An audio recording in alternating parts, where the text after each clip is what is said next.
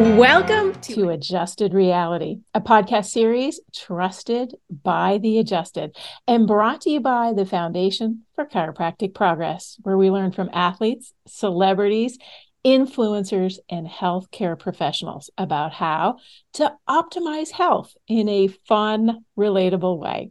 Join me, Dr. Sherry McAllister, as we welcome stem cell biologist, best-selling author, and speaker, Dr. Bruce Lipton, to talk about his latest books and how to retrain your consciousness to foster healthy beliefs and improve overall well-being. Dr. Bruce Lipton is an internationally recognized leader in bridging science and spirit. Stem cell biologist, best selling author of The Biology of Belief, and recipient of the 2009 Goi Peace Award. He has been a guest speaker on hundreds of TV and radio shows, as well as a keynote presenter for national and international conferences. It is a great honor and pleasure to bring Dr. Bruce Lipton to Adjusted Reality. Welcome to our podcast, Dr. Lipton. Yay! Yay! I'm so happy to be here with you, Dr. Sherry. I want to thank you for this opportunity because I know your mission is so important in helping us evolve into the future and avoid the stresses and help create the lives that we want. And uh, I especially want to thank our audience because it's our audience that are the actual participants in an evolutionary upheaval going on at this minute. So it sounds like we might have something interesting to talk about between all that. I think we're going to have a lot of fun. You know, you and I share something after reading the the recent three books, and I, am going to share with the audience something very important. Is I've had the luxury of reading thousands of thousands of pages and listening to many of Dr. Bruce Lipton's um, podcasts and recordings. So I, I want to make sure that I do my very level best to just give him a shout out on his three books that I recently read. One is called The Honeymoon Effect The Science of Creating Heaven on Earth. And that's where I am right now. The Spontaneous Evolution, Our Positive Future. And then the one that we'll probably really dive into, which is The Biology of Belief. So if any one or all three of those um, interest you, please do reach out and get those books because I will tell you, it's the three books I just read are the trilogy of complete and utter understanding of well-being and that's why we're here at adjusted reality. So we're going to get into some very interesting questions with you dr lipton and i want to start with we have a very interesting um, current world that we're living in we've we've come through a pandemic. We do see in currently the united states of america and i say hello to the other 101 countries that are now listening to us but i, I want to share with the audience that you come from a really really interesting background because you are a cellular molecular microbial biologist so we share that together. But you also started in in teaching in the medical realm and you came to this amazing epiphany that there is a huge difference between what we classically call the medical model versus the holistic model. So I'm going to ask you, share where you came from because I remember reading it in the book and how excited you were to run into the school and share with the students. Share a little bit about what that means and why it changed your life. Well, it's a long story, so I'll try and encapsulate it. I appreciate the uh, uh, preview. Uh, so let's just start with the fact that um, I was cloning stem cells back in 1967. So um, a bunch of you weren't even born yet, but I was hanging out growing cells in a laboratory. And when I say cloning, first that means by putting one cell in a petri dish and letting it divide every 10 or 12 hours so the population keeps doubling. versus is 1, 2, 4, 8, 16, 32, boom, and it gets up. But the important point about cloning is that all the progeny from that first cell are genetically identical. So I have a petri dish with genetically identical cells in it. And they're called stem cells. And so we need to say, oh, yeah, you've heard of stem cells. And I say, well, let me give you what a stem cell is all about. And that is this every day, every second, every second, you're losing about 3 million cells. Just, oh, I'm sorry, I keep talking so long because every time, second I'm talking, 3 million cells dying, 3 million cells dying. Uh, and the significance is, well, obviously, if you can't replace those dying cells, then you're in a lot of trouble. and so, mixed in our population of 70, up, well, let's start with 50 trillion cells. A little sidebar, just uh, a, oh, here's 50 trillion cells. Oh, that's like, you know, trillion cells. And I go, no, you know, if you want, listen to this. If you were going to count all of your cells one at a time, one, two, three, four, five, six, whatever, it would take you, you ready? 1,650,000 years of counting 24 hours a day. Wow. If you think about that, I say, that's a big number, isn't it? it's a damn big number. Uh, so you you're losing thou- uh, millions uh, every second, but you know when you have trillions, which is a thousand times a thousand times that, uh, basically, um, uh, it's not that big a number. Except every day it is. You lose hundreds of billions at the end of the day. And I say, well, you're still here. Ah, if you're still here and listening to this program, then you have what are called stem cells because in your population of cells making muscle, bone, and all that other stuff, there's a population called stem cells, but their original name was called embryonic cells. But once you were born, I can't call it embryonic cells because you're not an embryo. We changed the name. So stem cell is still an embryonic cell. It can replace anything that's dying. Okay. So, point very quickly I'm growing a clone from one stem cell. So I have, uh, after a week, 30,000 cells in a dish, all genetically identical. I split those cells into three Petri dishes and I change what is called the culture medium. That's the environment the cells grow in. Okay. Now, the big secret is this culture medium is the laboratory version of blood. I grow human cells. I say, what's human blood made out of? And I put those chemicals together and create what is called culture medium, synthetic human blood in that sense. And I go, uh, well, interesting. Since I'm creating in the lab, I changed a little bit of the chemistry. So I have three different versions of culture medium, environment, that's what the cells grow in. And so uh, let's just put it this way three dishes of genetically identical cells, A, B, and C each one got a different culture medium. So environment A, environment B, environment C. And I said, what was the result? After three days, in dish number one, environment A, the cells form muscle. In dish number two, with environment B, the cells form bone. And dish number three, with environment C, the cells form fat cells. Now you have to realize at the time I'm doing this research in the medical school, I'm teaching students that genes control life. So now I have a very interesting situation. Genetically identical cells in three dishes expressing three developmentally different fates. So the question is, what controlled the fate of the cells? And I said, well, they're all the same genetically. It was the environment that was the chemistry that was selecting the genetic activity. I go, wait, I thought we were supposed to, genes would turn on and off by themselves. I go, simple fact gene is a blueprint to make a protein, which is a building block of your body. So when you look in the mirror and see yourself, you're looking at a protein machine. Okay. The genes are the blueprints to make the proteins. Okay. And I said, yes, they're the blueprints. Now all of a sudden I said, well, wait, go into an architect's office and she's working on a blueprint. I want you to ask her, hey, is your blueprint on or off? And she would look at you, what are you crazy?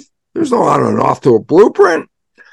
Well, how wonderfully correct that is because genes are blueprints. They cannot turn on and off. And all of a sudden, you realize you've been programmed with the belief that your genes turn on and off, and in the process, control the character of your life. We have programmed you to believe you're a victim of your heredity. Oh my God there's cancer running in the family, and I think I'm going to get the cancer gene and die of the cancer. And I say, whew, bad idea. Because the point is this just for fun of it, there's not one gene that causes cancer. Ooh. What about the BRCA gene for breast cancer, which uh, scares the hell out of all the women? Mm-hmm. go, well, 50% of the women that carry the gene never get the cancer. I said, what the heck does that mean? Stop for one second. What does that mean? You ready? Possession of the gene didn't cause cancer. Then what was it? They all had the cancer gene. Disharmony in one's life, anger not resolved, um, feeling of uh, no no self love. I go.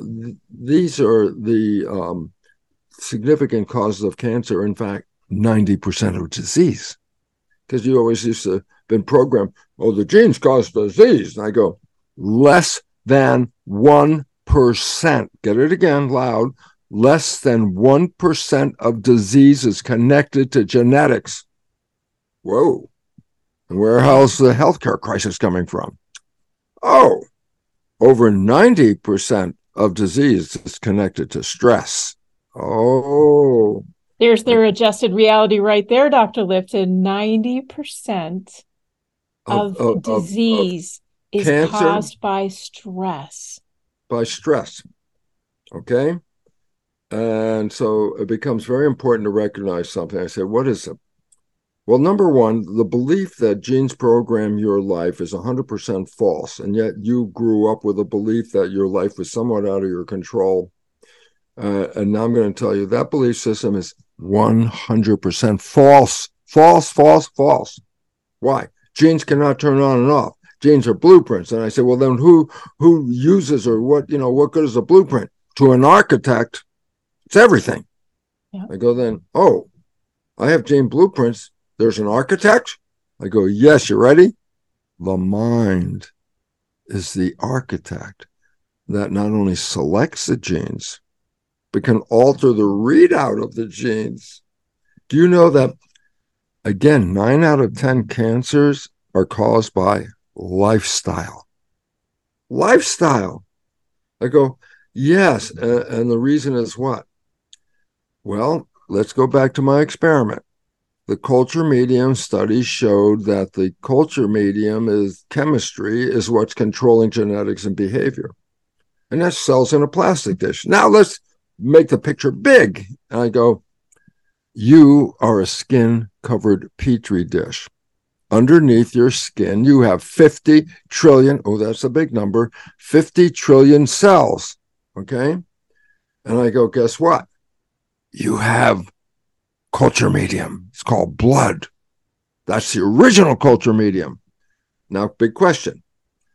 Does it make a difference if the cell is in the plastic dish or in the skin covered dish in regard to the environment, the culture medium, controlling its face. I said, it doesn't make a difference if the cell's in the dish or in your body. It's controlled by the chemistry of the culture medium. I go, wait, my blood is the culture medium. I go, yep, then what controls the chemistry of my blood because that controls my genetics and my behavior. And I go, guess what? And this is most amazing.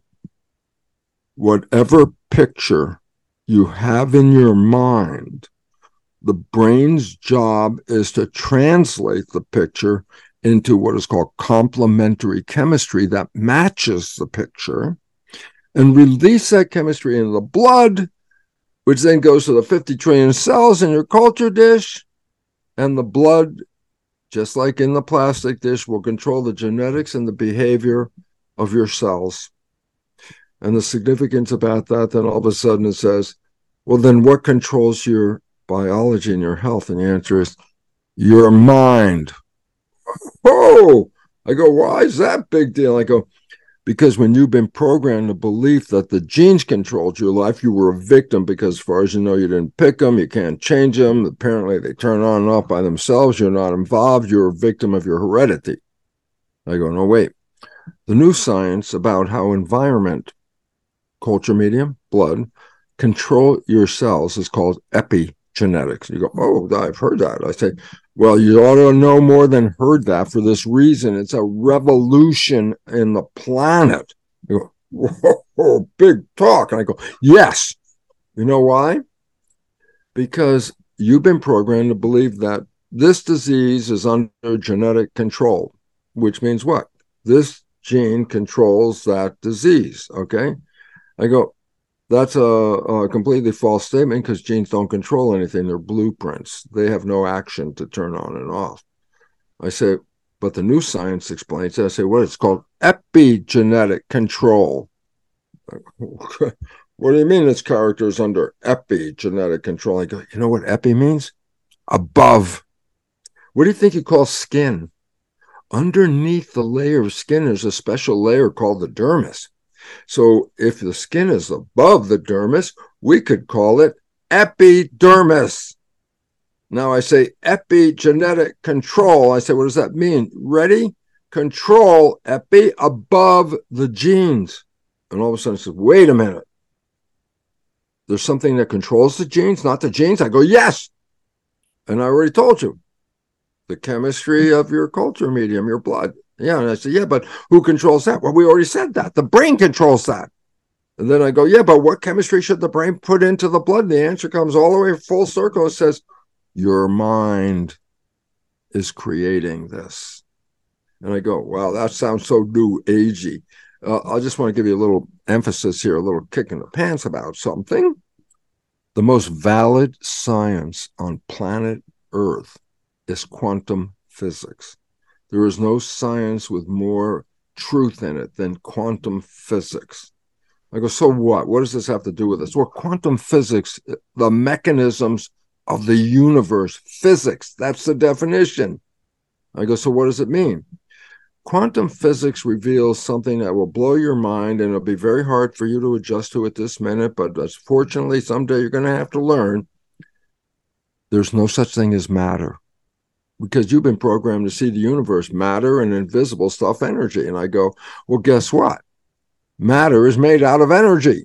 I go, what the hell are you talking about? I go, remember an atom, you know, looks like a little solar system with a nucleus, protons and neutrons, and then spinning all around are electrons. I said, what are those particles made out of? Uh, and then you start to find out some smaller particles, okay?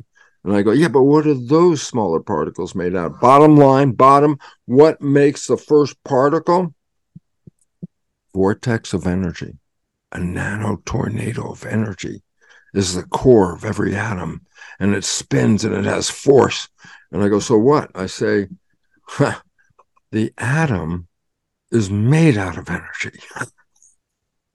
but you're made out of atoms. Well, sorry, folks. Then if you have to understand, you're made out of energy a lot of people right now are sitting in their room going, What the hell is he talking about?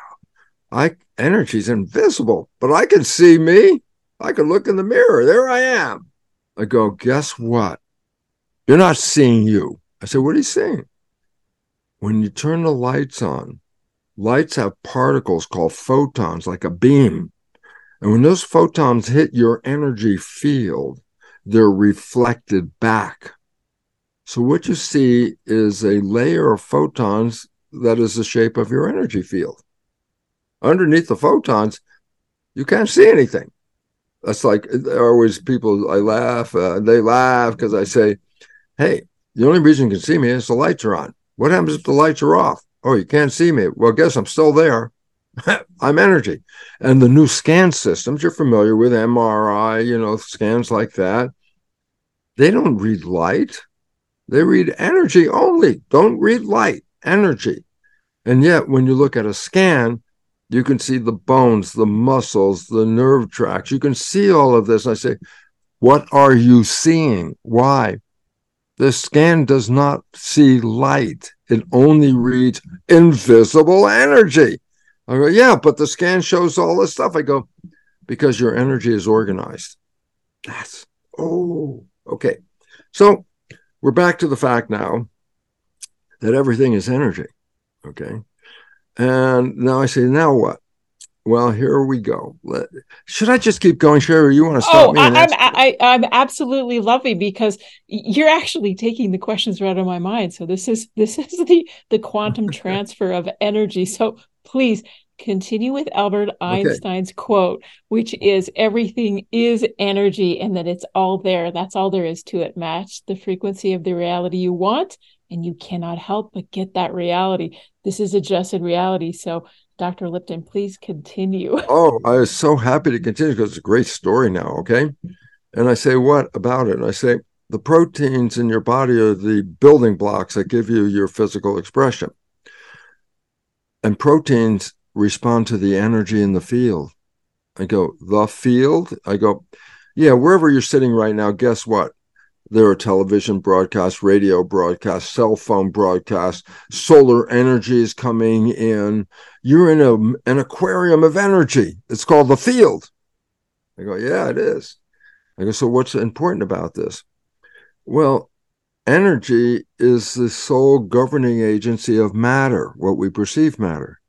And this is an Albert Einstein quote Energy is the sole governing agency of matter. So all of a sudden it says, well, there's what we perceive to be matter, which is that strange energy. But the other energy, the ones that are waves and vibrations and broadcasts, they control the shape of your matter. I go, so what does that mean? I say, well, your body is controlled by energy fields. And I go, yes. And here we go. Field, oh, you're going to love this. Hold on. Field definition invisible moving forces that influence the physical world magnetic field electric field invisible energy but it if, if shapes the physical world that's the law of physics and i go so what so i go yes everything is energy and your thoughts are energy and guess what? You're not even in your body. Oh no, now Lipton's jumped off the track. And I go, no, wait a minute, wait a minute. Everything's energy. And on the surface of your cells, there are a set of what are called protein receptors. They're invisible to our eyes. You can't see in the electron microscope. Uh, they're antennas. Uh, there's a special set of these antennas. I go, what are they? They're called self receptors self receptors. I say, yes, it receives self. I go, guess what? And this is important. You can't transplant an organ from one person to another unless you cause their immune system to shut down. Because if you put a foreign organ in, the immune system will say not self and reject it. Then the question is since the immune system sees physical things, what is the immune system looking at if it knows self from not self? I go, a set of antennas on your cells. That's your antennas. If other cells with different antennas come in, the immune system goes, That's, that doesn't belong here and will eliminate it. Okay. So what the hell is Lipton getting at? Well, he's getting at the greatest story of humanity. You ready? Here it goes. You ready? Ready? Our identity is determined by our self receptors. So if you put your cells into another person, their immune system will look at your self receptors on the transplant and go, that's not us, different set of receptors, and destroy it. Then I say, well, there's no two people with the same set of receptors. I go, nope, there are no two people with the same set. And I say, yeah, but what are the receptors doing? Receiving. I say, what? An energy field. I go, what's energy field? Invisible moving forces that influence the physical world. And I go, oh, ooh. I love this because there's another word, spirit. I say, what's spirit? Invisible energy forces that are manipulating the physical world. I go, spirit and field have the same definition? I go, yeah. Your identity is a broadcast. It's a spirit. It's an energy field and it's playing through your mind. And your body is like a virtual reality suit. When spirit gets into it, guess what it can do? It can see, it can smell, it can taste, it can hear, it can feel. I go, whoa, you know what? Your life experiences are being sent back to your vibrational source because your brain translates your experiences into vibration, which are sent back to source. I go, okay, wait, Bruce, you're really confusing me. Okay, so let's simplify. Here we go. Your body is like a television set, and there are antennas on your cells that are receiving a broadcast. The broadcast is your field, or also called spirit. No two people have the same field going through because they each have different sets of receptors. So each human is their own television receiving station.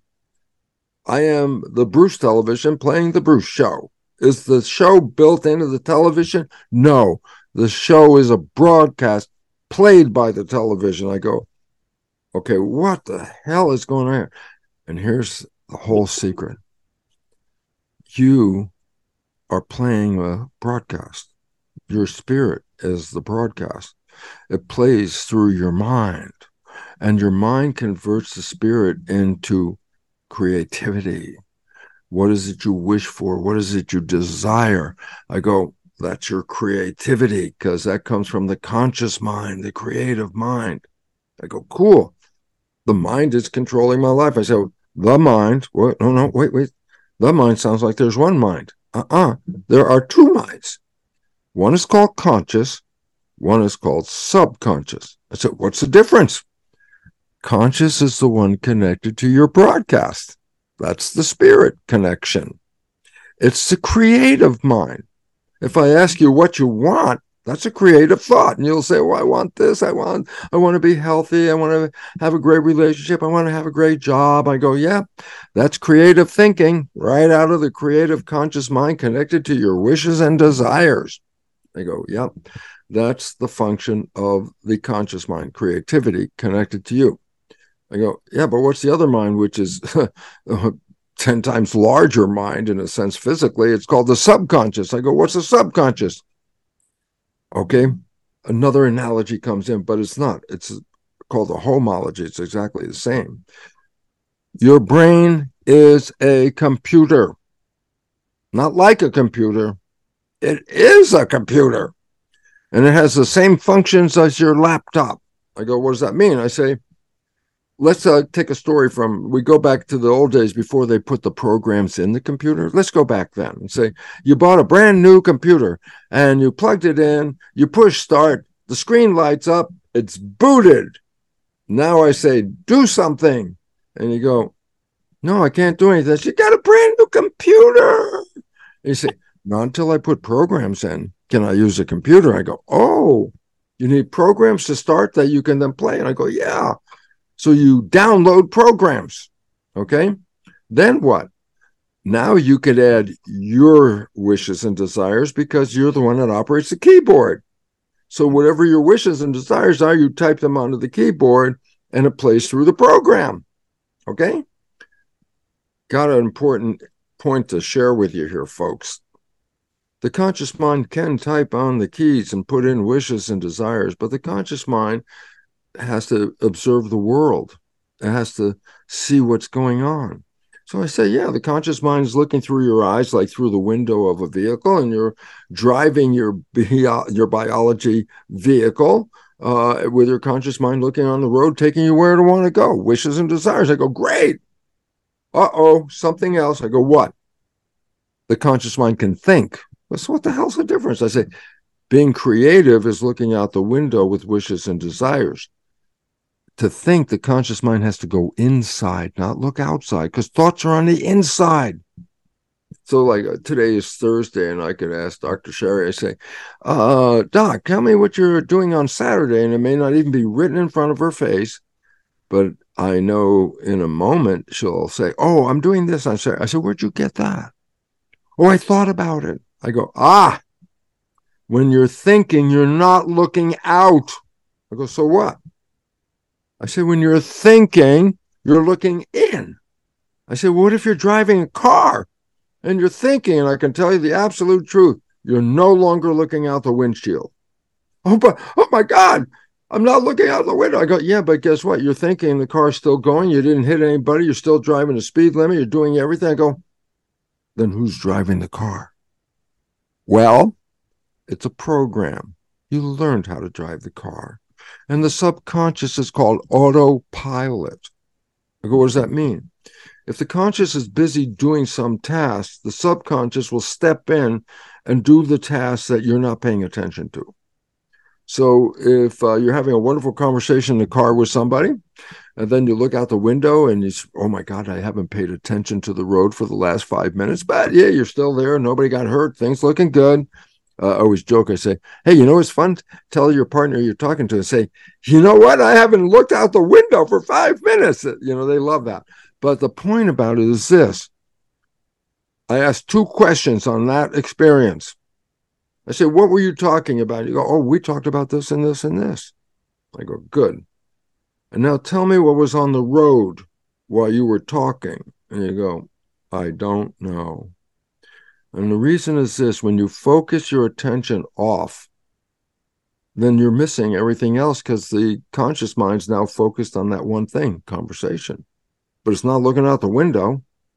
And I go, so what's the point? God bless. Here we come to what is the finally the big monkey moment. I say, what is it? And the answer is this we think 95% of the day is the average time that a person is thinking. Stop for a second. I say, What the hell does that mean? I say, Wishes and desires under the control of the conscious mind driving.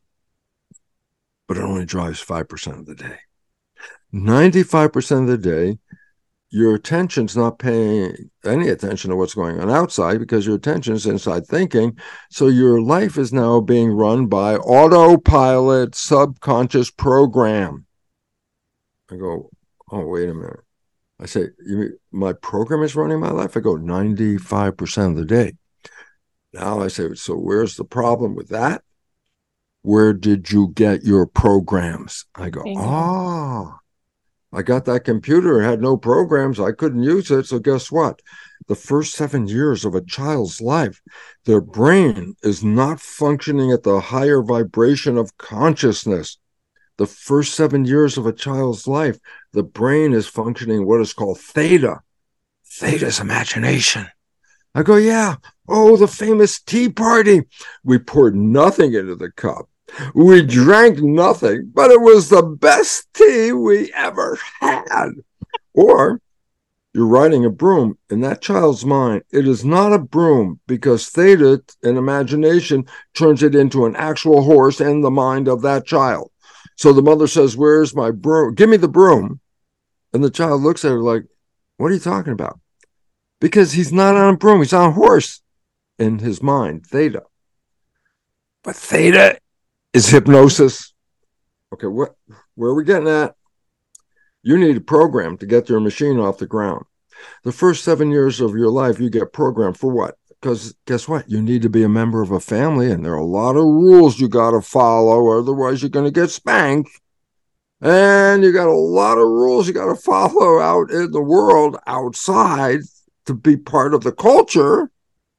And I said, Well, how does an infant gonna know the rules. Can't go to school, can't read a book, can't teach it. You say, how does it learn? I just told you. Theta is hypnosis. It learns how to be a member of a family by observing the mother, the father, and the siblings and watching them, see how they behave. And it downloads it. First seven years, see, download, see, download. You want to learn to be a member of a community? What what are what are the rules? You know, a lot of rules. You don't take your clothes off downtown. That's a rule. Okay. I said, where do you get all these rules? I say, you watch, download, and they become programs. So now I say, point of reference right here 95% of your life is coming from the program. Yes. Where'd you get the programs? Observing other people. Quick question do they have your same wishes and desires that you want? Oh, no? Oh, well, then the programs you downloaded aren't going to get you there because that was not a program they were doing. Okay. And then psychologists tell us this, and get ready for this that 60% or more of your downloads are disempowering, self sabotaging, and limiting beliefs. 60% of your programs are not supporting you and, in fact, are sabotaging you. I go, wait a minute. If I was playing those programs, I would see it. And I go, no, you see, you forgot something. When you're thinking, you're not looking out. You're the only one that can't see your own behavior because it's playing while you're not paying attention, but everybody else can see it. So I, I, I love this story, Sherry. I've only been telling it for 40 plus years. And I say you have a friend and you know your friend's behavior, and you happen to know your friend's parent. And one day you see your friend has the same behavior as the parent. So you tell your friend, Hey, Bill, you're just like your dad. Back away from Bill. Oh, no. No, I already know what the hell Bill's going to say. You know what he's going to say? How can you compare me to my dad? I'm nothing like my dad. And almost all of you have had an experience like that. And I say, yeah, let me explain it very simply. He downloaded the behavior from his dad. When does he play it? When he's not paying attention.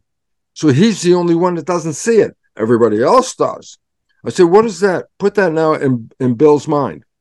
He has wishes and desires. He thinks he's controlling his life with his conscious wishes and desires. I go, no, because he's thinking 95% of the day, his program's controlling his life. Does he see it? No. And you know what? He looks at his life at that time and he looks out and he goes, Oh, I wanted to be successful. I wanted to be healthy. I wanted a great romance. I wanted a great job. I'm not getting it. The world, I am a victim. Yes. Because I have great wishes and they're not manifesting. So it must be those people. I go, okay, here's the problem. You don't see your own behavior, but everybody else does. And they respond to your behavior. But it's, it's not your behavior, it's your downloaded behavior. You're not living off your wishes and your desires. You're living off your program, which you got from other people. And you don't see it. And because you don't see it, you take on the role. I'm a victim. Why? I wanted to be successful. And it's not working. Must be somebody else because I wanted to be successful. I go, good wish from the conscious mind, but that's not the one controlling. You're being controlled by your programs. Okay. And so the whole idea is this you're not living the life you want, you're living the life of your program. And give you a simple example cancer doesn't come from a gene, comes from a total program. I'll give you an example. You ready? Mm-hmm. They looked at what happened to the fate of children, babies adopted into families where there's cancer running in the family. The adopted baby will get the same family cancer, but came from totally different genetics. It wasn't the genes that caused the cancer, it was that programming for seven years. And if there's disharmony and dysfunction and it's not working right, then your life is a manifestation of disharmony and dysfunction because 95% of your life are coming from those programs. Okay, I'm going to hold you right there because that is that is actually leading right into my next question, Dr. Lipton. Bruce, and, Bruce and, is my name, Bruce. Okay, Bruce. Uh, thank you for allowing me um, to call you to call you by your name. That's my name. That's why I get respond to. Okay. All right. Very difficult knowing knowing your bra- your background and your academic accolades. So, Bruce. Yes. You have done a fantastic job of sharing the um, how the subconscious mind actually starts to kick in and how for example like you just said the baby that is born into a family of the same genetic cancer gets moved and adopted to another family, those seven years are completely different and um, specific. Yet that baby never showcases the cancer that the baby that is still in that family does. If I accurately kind of summarized what yes. you just said. Yes. And let me just uh, just put a visual image in here, right? Uh, identical twins came from the same egg that split in two before the first division was really completed. So it, each half created its own embryo. So two siblings, two brothers, two sisters came from the same genetics. Okay. So both siblings are genetically identical. But guess what? That if you look at their genetic readout after a year, five, 10, 20 years, you keep looking, every year they're alive, their genetic readout changes. Where one could die of cancer at 40 and the other could live to be 100. Okay. One could be obese and the other is super thin. Hey, they're all the same genetics. What's the difference? The programming that occurs is your response to the world, which you download and change your behavior to accommodate your programming. And your programming can take you in a totally different direction than uh, if you had a genetically identical sibling. And that's why they don't match most of the time.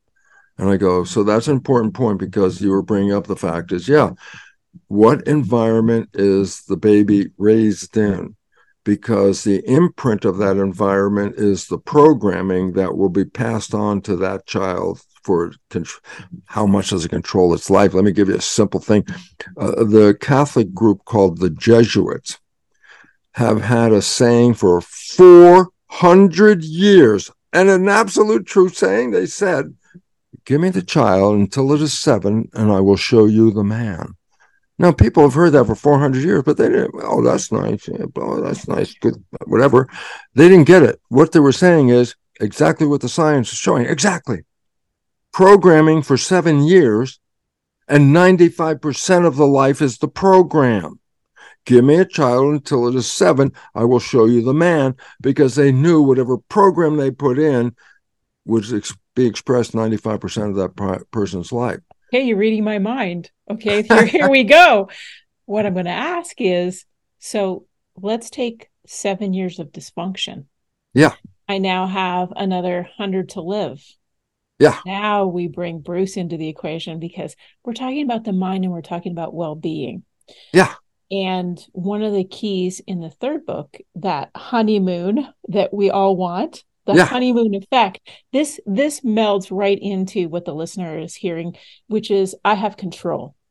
Yes. We empower someone and we lift them up and we tell them that the environment with all of its pieces is is one of the aspects that's going to create the outcomes that that creative mind is desiring. So now show me take away the 7 years of the man thank you to the, the Catholicism and bring it back to how do we reprogram? Oh, well, let's get to the simple reality. The Matrix movie is not science fiction. The Matrix movie is a documentary. I go, what do you mean? Premise, everybody's been programmed. I go, that's not a premise. That's basic reality. Everybody's been programmed. Okay. Number two, in the movie, there was an option to take a red pill that gets you out of the program. I go, yep. I say most people on this broadcast have taken that red pill at one time in their life and it changed their life in 24 hours. I said, what was that pill? Falling in love. Oh. And the reason is this, and science has recognized that when you fall in love, you stop thinking because you want to be there. Thinking takes you out. Staying present keeps you there. Well, you just met somebody, you, your whole life has been jolted this is not time to think. This is time to be there and experience it. So guess what? The moment you fall in love, you stop thinking. I go, so what does that mean? I said, you stop playing the program. Why? Because the programs only play when you're thinking. So I said, what happens when you stop thinking? Ah, the conscious mind only used to be 5%. Now it's over 90% control. Your wishes and desires in your mind start manifesting. I go, what's your wish and desire? Love, joy, happiness, the honeymoon, heaven on earth. I say, yeah, your life was blah, blah, blah, blah. You meet somebody 24 hours later.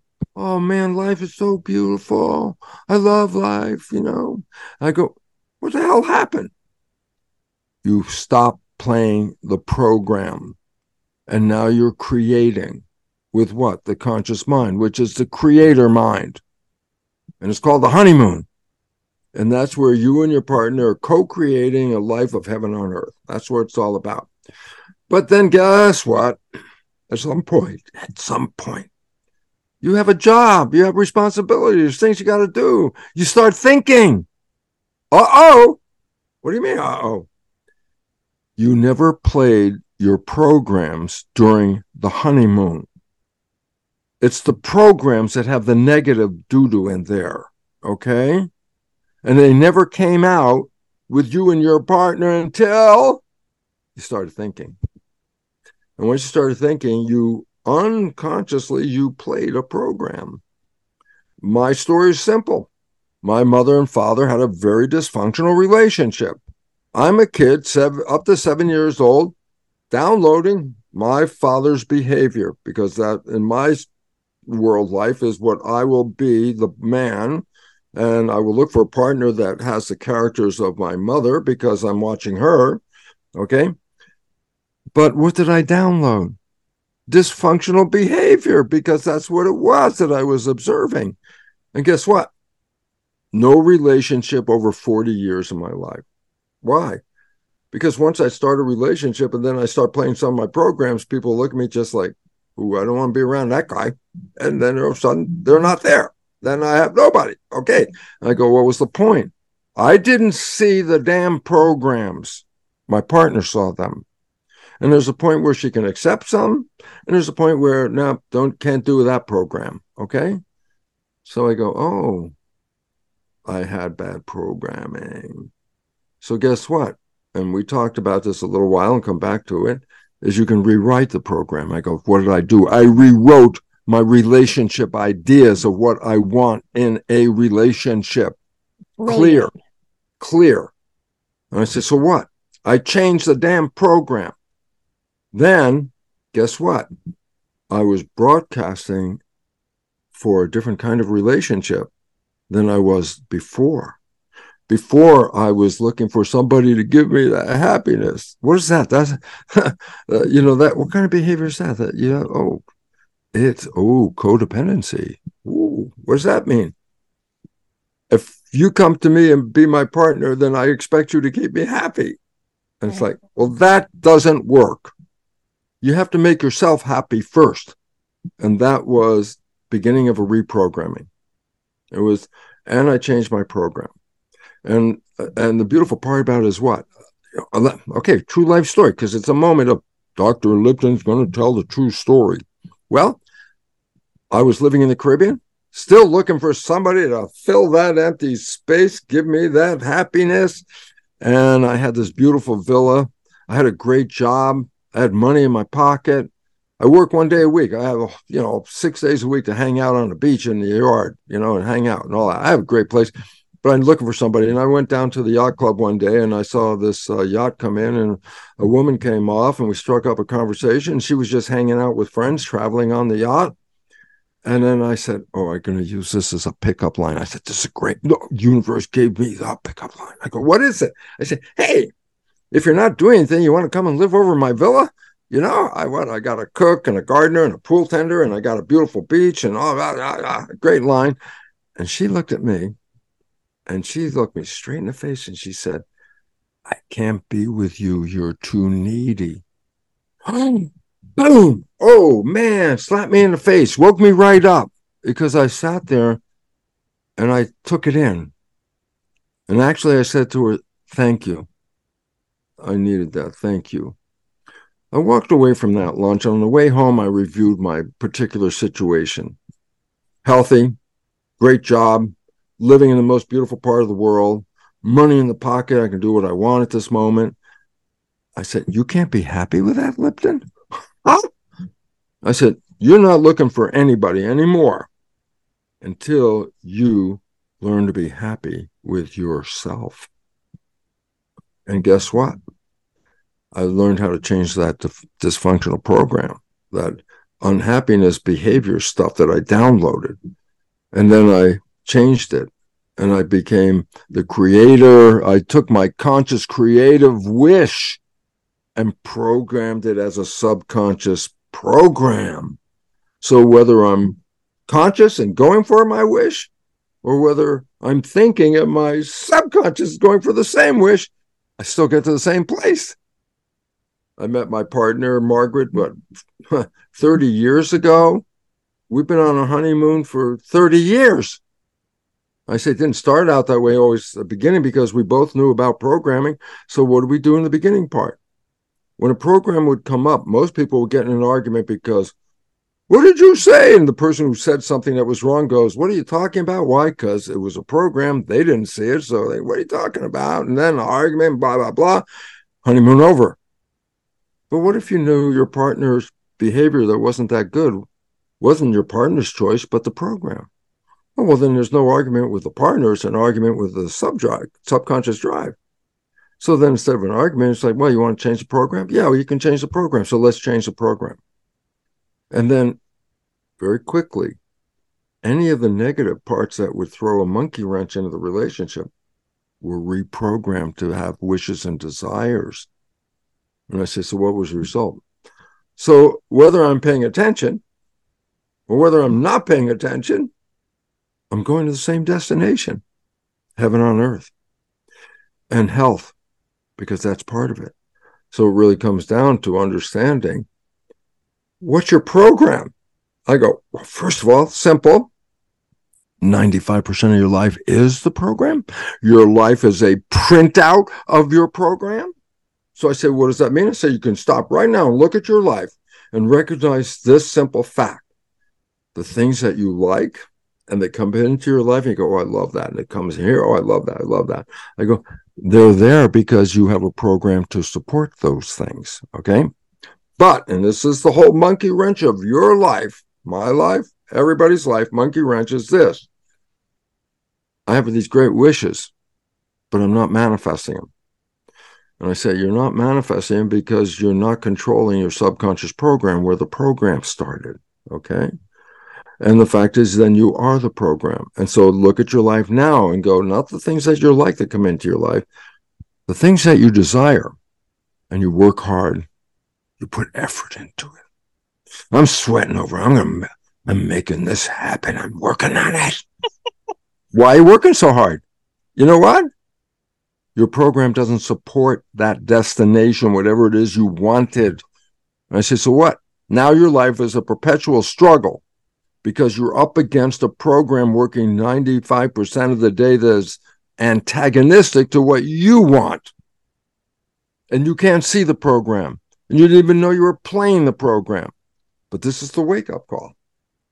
If you know you're playing the program, you don't like the program, don't change the outside world, change the program. Because the moment you change the program, the life changes, your genetics changes. Why? Your mind is creating the wishes and desires. It causes the brain to put the chemistry of that wish or desire into the blood, and the chemistry of that blood goes out to the cells, controls the genetics, controls the behavior to do what? Manifest the image. Is it an image of fear or is it an image of love? That's a hundred percent different. you get two different worlds based on are you living in love or are you living in fear? And since stress is the biggest cause of illness on this planet, guess what? The fear is sneaking into your life. You watch the media. Oh, is it going to give you any, hey, help and life is great? And I go, watch the media and tell me what everything is wrong. Disease, war, blah, blah, blah, blah, blah. I said, what's your program? Life sucks.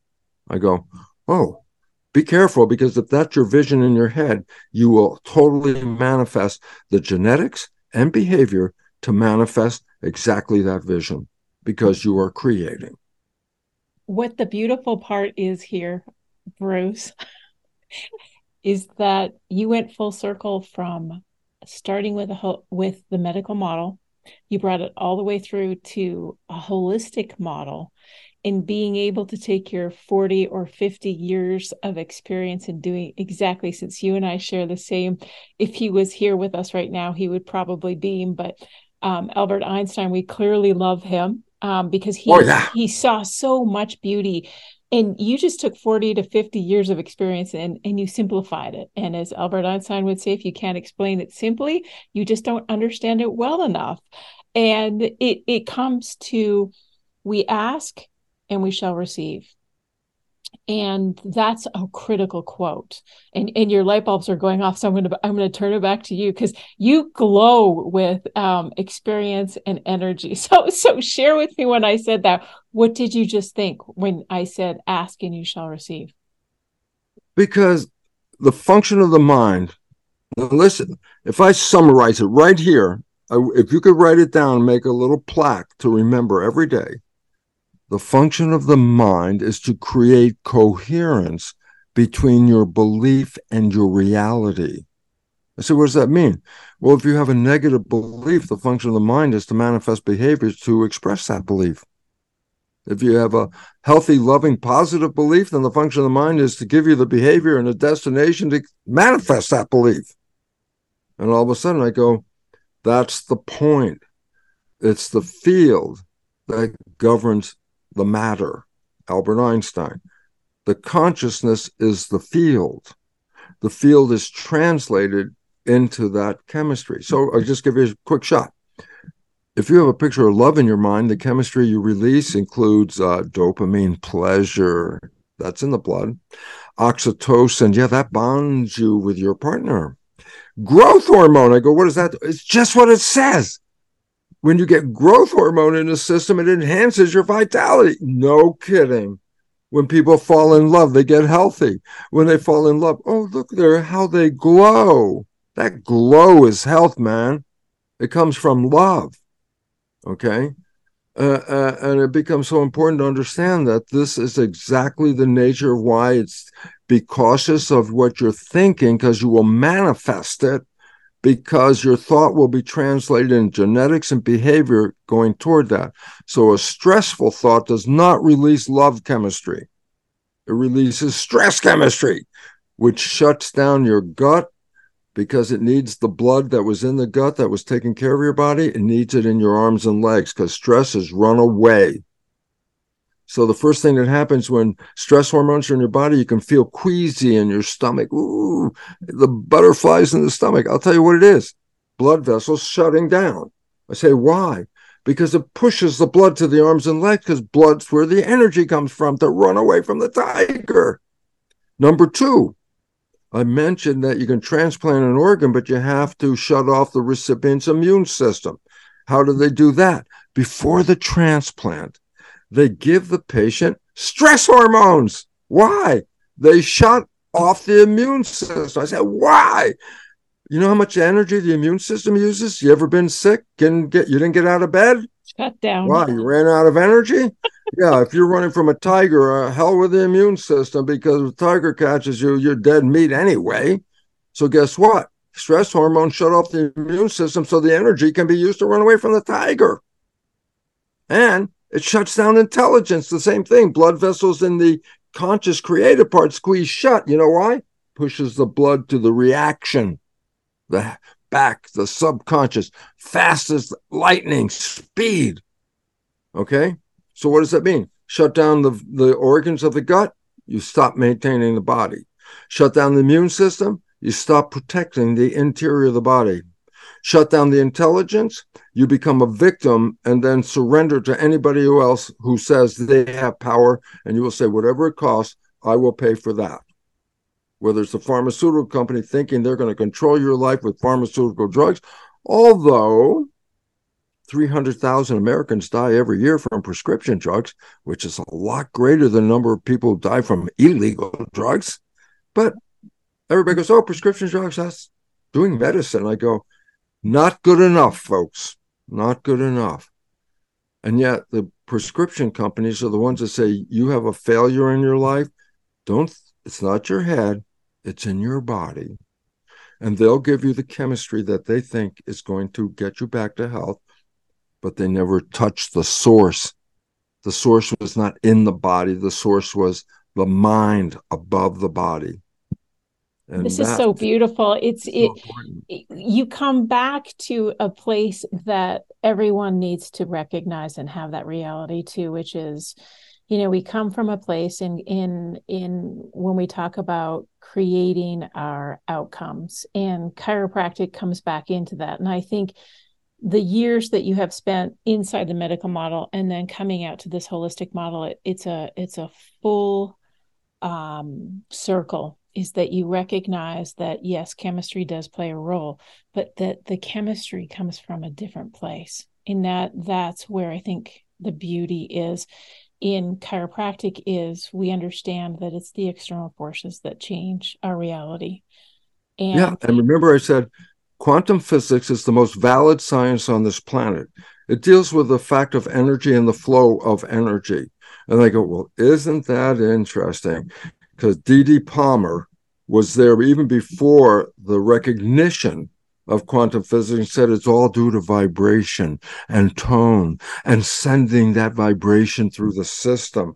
I go, oh, he was only about 30 years ahead of the quantum physicists. Right. But he was right. And he talked about spirituality, and it was called innate intelligence and, and universal intelligence, God. It's all energy. Innate intelligence is your spiritual energy separated from universal intelligence, which is the intelligence of the universe, which is God's energy. And D.D. Palmer was 100% right. It's the interference of sending the message where the diseases come from. And the nervous system and the blood are the carriers of that information. And that's why I got out of the medical profession. I kept trying to say, take this drug, take this drug. And I said, don't even put your hands in the system. Don't put your nothing in the system. The system is self regulating, self maintaining it. Just help get the system to get the information across. And in chiropractic, there are three sources of what are called subluxations, which are the name for dysfunction in this case. Source number one is trauma. Yes, you fall off the curb, you hurt your back, you interfere with nervous transmission. Of course, it's going to cause a dissociation of health. It's going to be a subluxation. Number two, toxins. Yeah, if you put non usable crap in your system by eating industrial food and junk food and all that, remember, why did you eat the food? You were making culture medium for the cells. I never compromise on culture medium because in the lab, if I put in a lesser value ingredient, I would I can watch the cells in 10, 15 minutes die oh. from not being in a nutritious environment. So eat well, eat organic, eat natural. It's the industrial farming that's made the crops look good, last long, and have no nutritional value at this point. So first thing was what? Trauma, then toxins, and D.D. said thought. I go, now that's the one.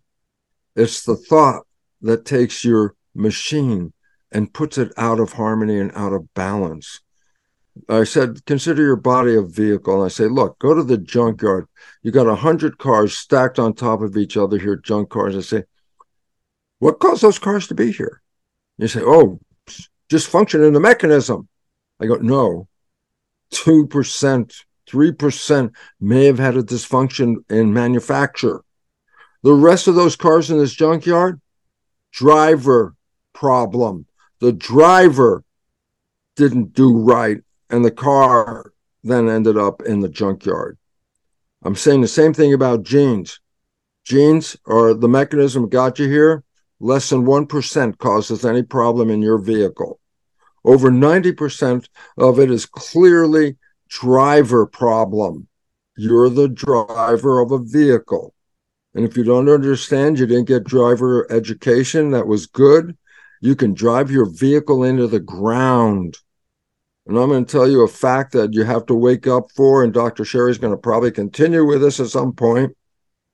80 to 90% of every one of us cannot test positive for I love myself. I go, what's the reason? I said, if you don't love yourself, then you're not going to take care of yourself. You're not going to have a relationship that lasts. You're going to push people away because if you can't love yourself, nobody else can technically love you because you're going to say, well, hey, you got bad quality control. I know I'm not lovable. So if you say you love me, something's wrong with you. And you'll push them away and then nobody will be there. And then you go, see, Nobody loves me. I go, your invisible behavior, like my dysfunctional, push them away. Okay. And all of a sudden it says, yeah, this is the system that you're working with.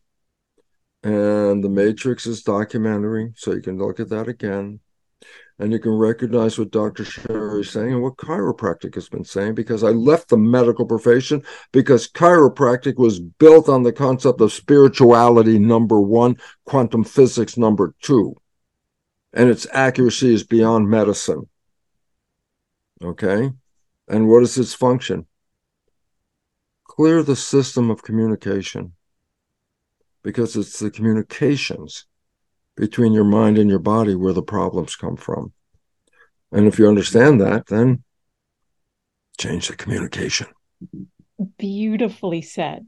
And it ends that proverb that we shared at the beginning ask and you shall receive seek and you shall find and that's what this podcast has brought to you is you you've sought it out you're here with us now and now the last part is knock and the door shall open unto you and that's your mind.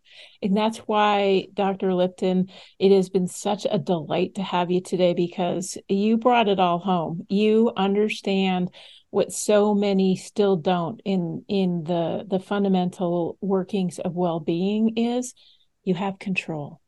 And once you have control, the environment that you place yourself in, and like you did with your stem cells, is all up to you. A sincere thank you. I know there was so much involved in this. I, I promise and I hope, Dr. Lipton, you will share and come back again because I know there's so much more we can dive into. But what a pleasure, what an honor, and thank you. Um, from one of my recent um, colleagues to you, Dr. Gerry Clum, to whom we all love in our profession.